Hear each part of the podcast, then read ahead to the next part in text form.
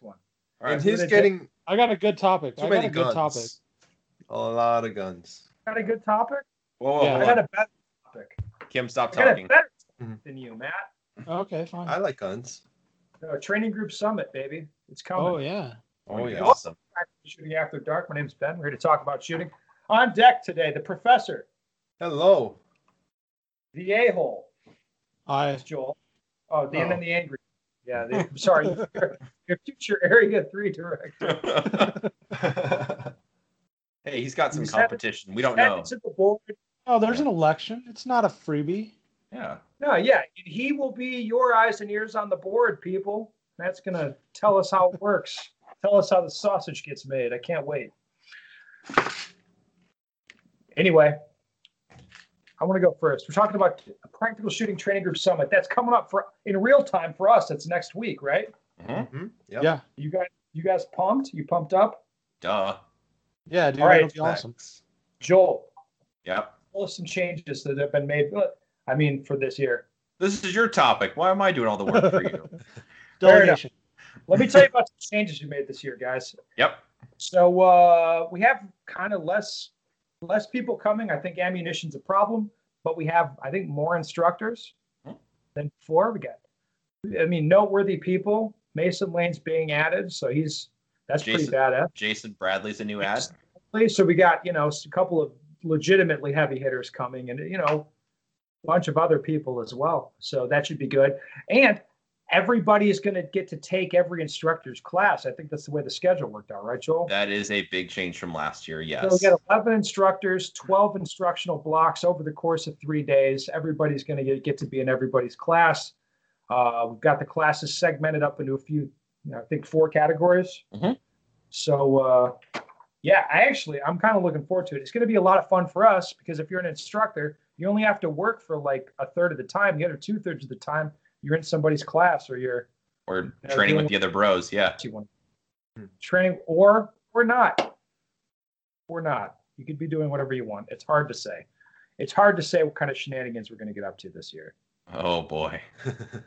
in other news guys i've added an nba jam cabinet Oh, Let's yeah. go. All right. downstairs got nba jam and a big buck hunter cabinet have been added to the in-home collection so for the instructors at my place you guys are going to have a great time and i know that means means nothing to the audience but We need to beat that other Guys. turtles. The other turtles game we didn't beat too, bruh.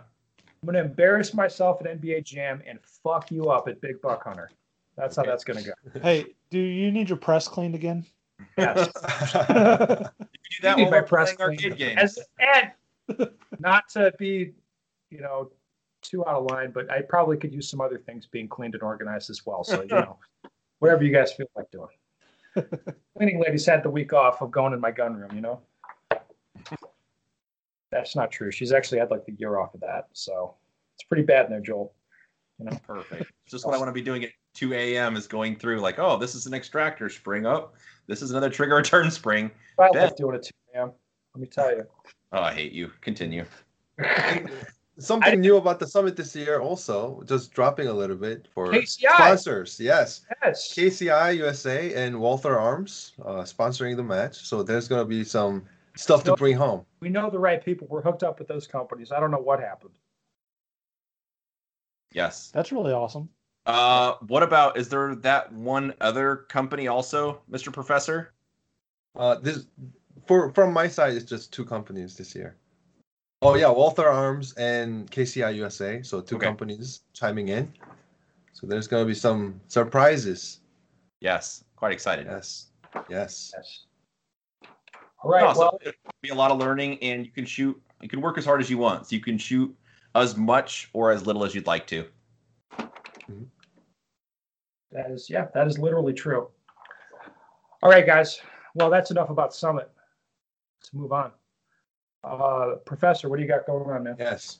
Mine's a little bit short. I wanted to report back on a couple of things I mentioned some while ago.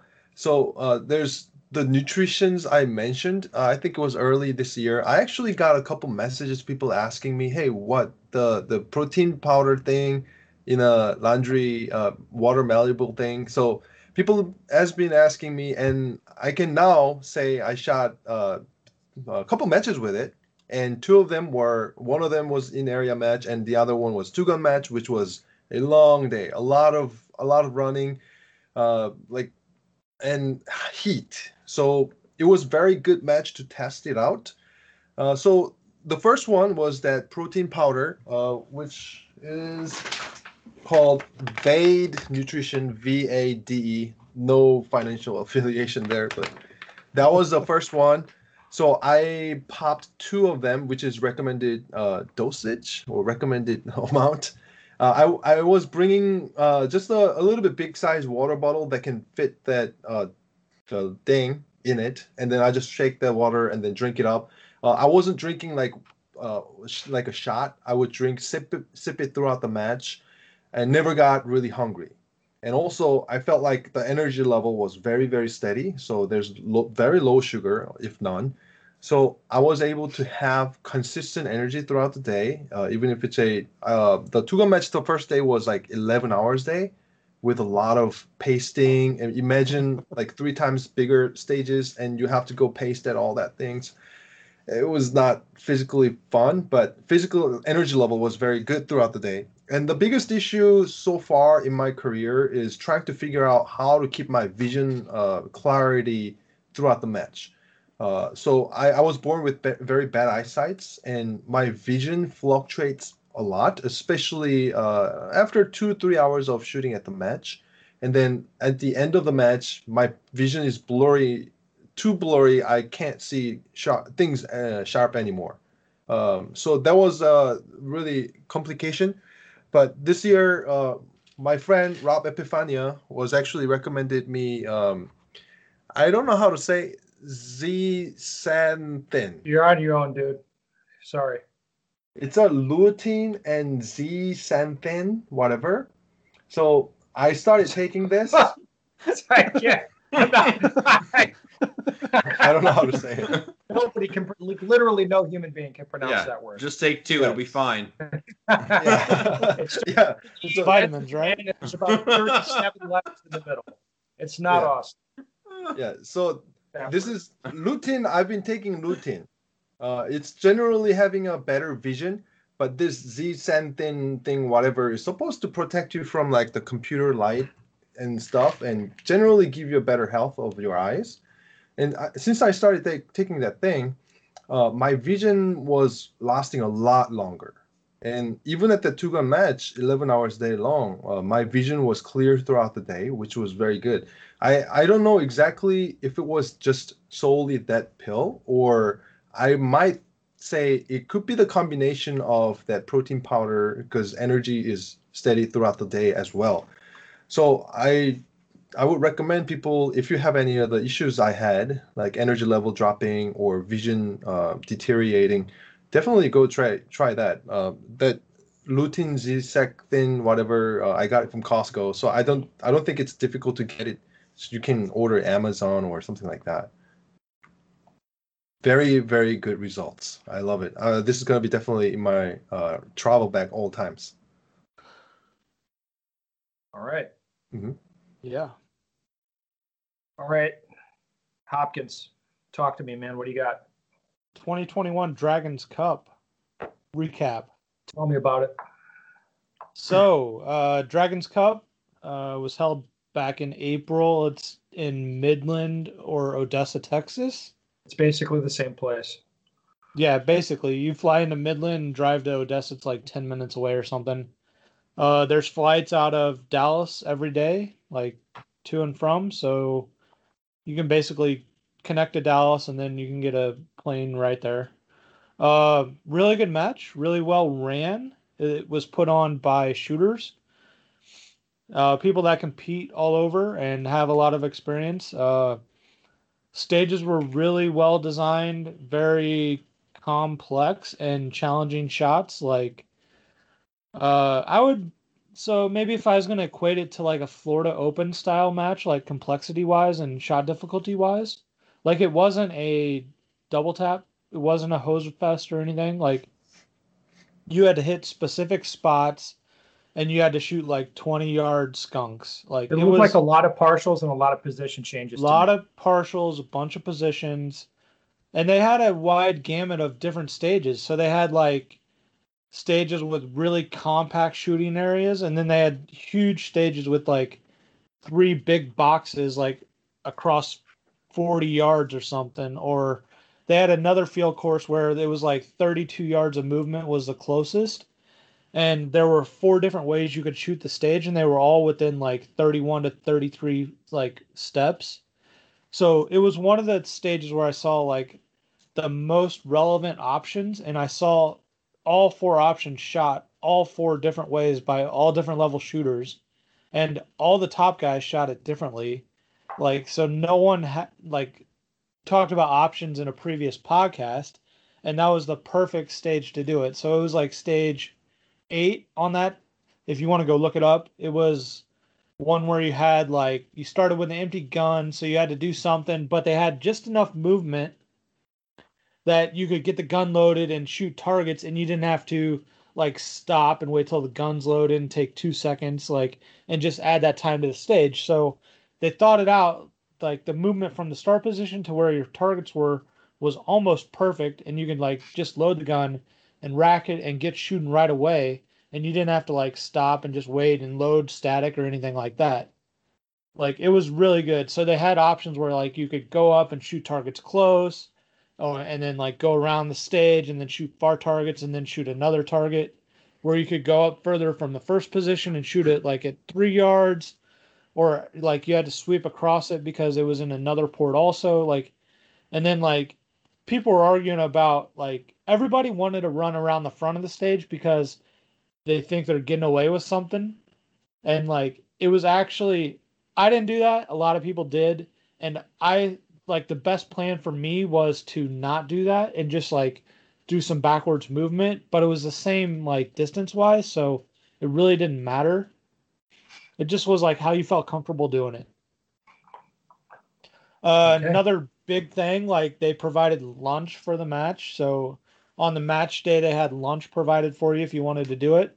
You could shoot all day Friday, all day Saturday, or you could shoot like a half day Saturday, half day Sunday they had an awards ceremony where they provided lunch. Everybody like everybody attended it after the fact. Like they had a taco truck there and taco bar.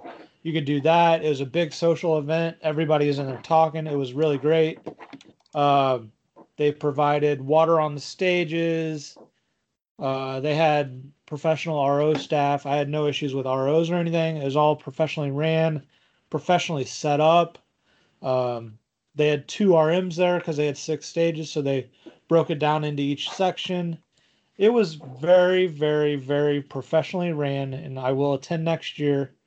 Like no issues at all, and I would suggest it as a match to attend for 2022 if they do have it again. Awesome. Hmm, sounds good. That squares with what else I've heard about the match. So yeah, it was good. Uh, they gave away cash, so they did trophies for placements uh, division and class placements, and they gave away cash to the stage winner in each division based on how many participants were in the division. So, just as an example, Carry Optics had the most people in the division. They gave $125 per stage win to each stage winner. So very interesting. So if like I didn't see it, but I think if that's advertised more and it gets around, I think people will like push stage wins at some point. Like if they're they wreck out of their match or something, they'll try to do that. And I think you could see some of that, but I didn't see any of it at the match. I thought it was all pretty straight up and down. One question there. So yeah. in terms of like the stage win, would you say there's stages that people might lock out and get stage win, or most of the stages w- win was by great shooting fundamentals rather than trying to lock out, if that makes sense. Uh,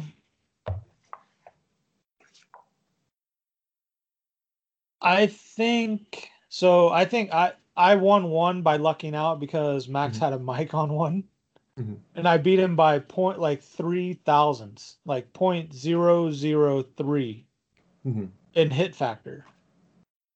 So, so, I lucked out on that one, but I won one overall just by fundamentals, I think. Oh, okay. No so most stages, most stages weren't like if you just point shoot everything and you get lucky. No, and you no, win no, no, stage. no, no. There was enough competition in each division. Like there was a heavy hitter, like Mhm. the Maxes were there. Like Casey was an open. Like there was a heavy hitter in every one of the big divisions. So, like you couldn't just luck out. And then the littler divisions, they had ten or so people. I don't know what they got for stage wins, but they got something. I'm not sure exactly what it was. All right. Joel. Uh, I have a show and tell. I have in my hot little hands a GX holster for a stock two. Uh, it's just a holster, I suppose, but the interesting part is the lock.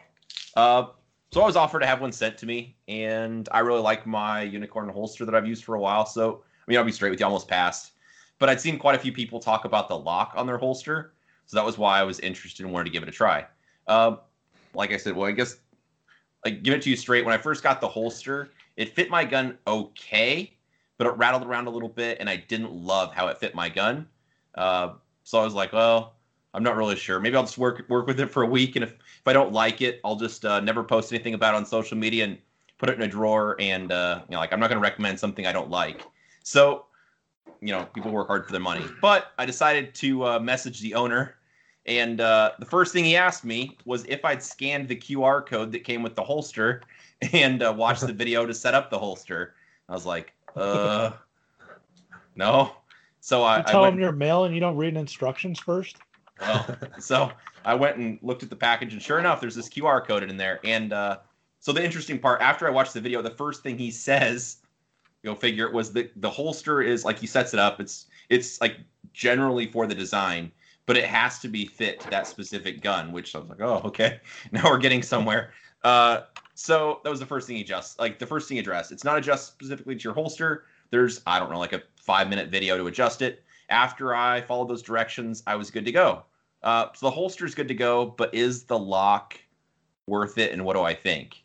Um, I went on the range quite a bit uh, for just practice. Like, uh, it, it's it's fine, I guess. But teaching classes and matches, especially, I enjoy the lock a lot.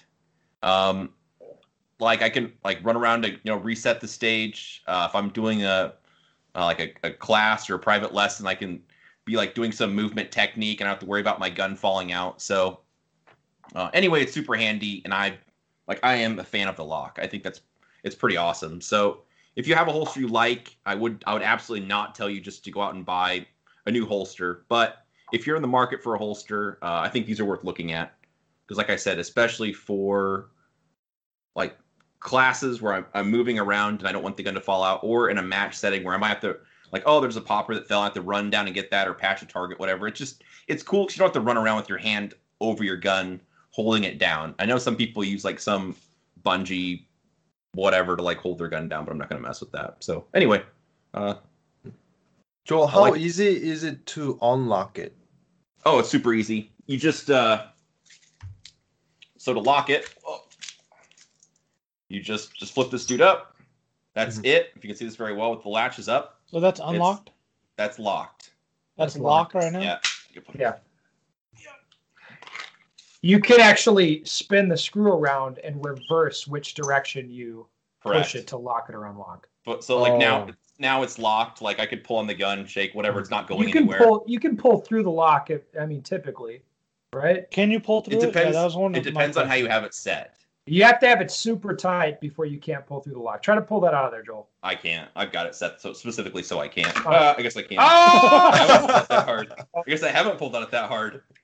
Uh, yes, it takes. he doesn't know his own strength, ladies and gentlemen. Yeah, yeah, yeah. Okay, so you have to pull quite a bit.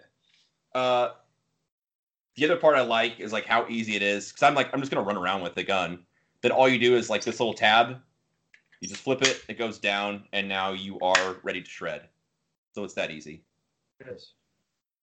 So anyway, I think they're, I think it's cool. Yes, I didn't realize uh, you could pull through that. I guess I haven't.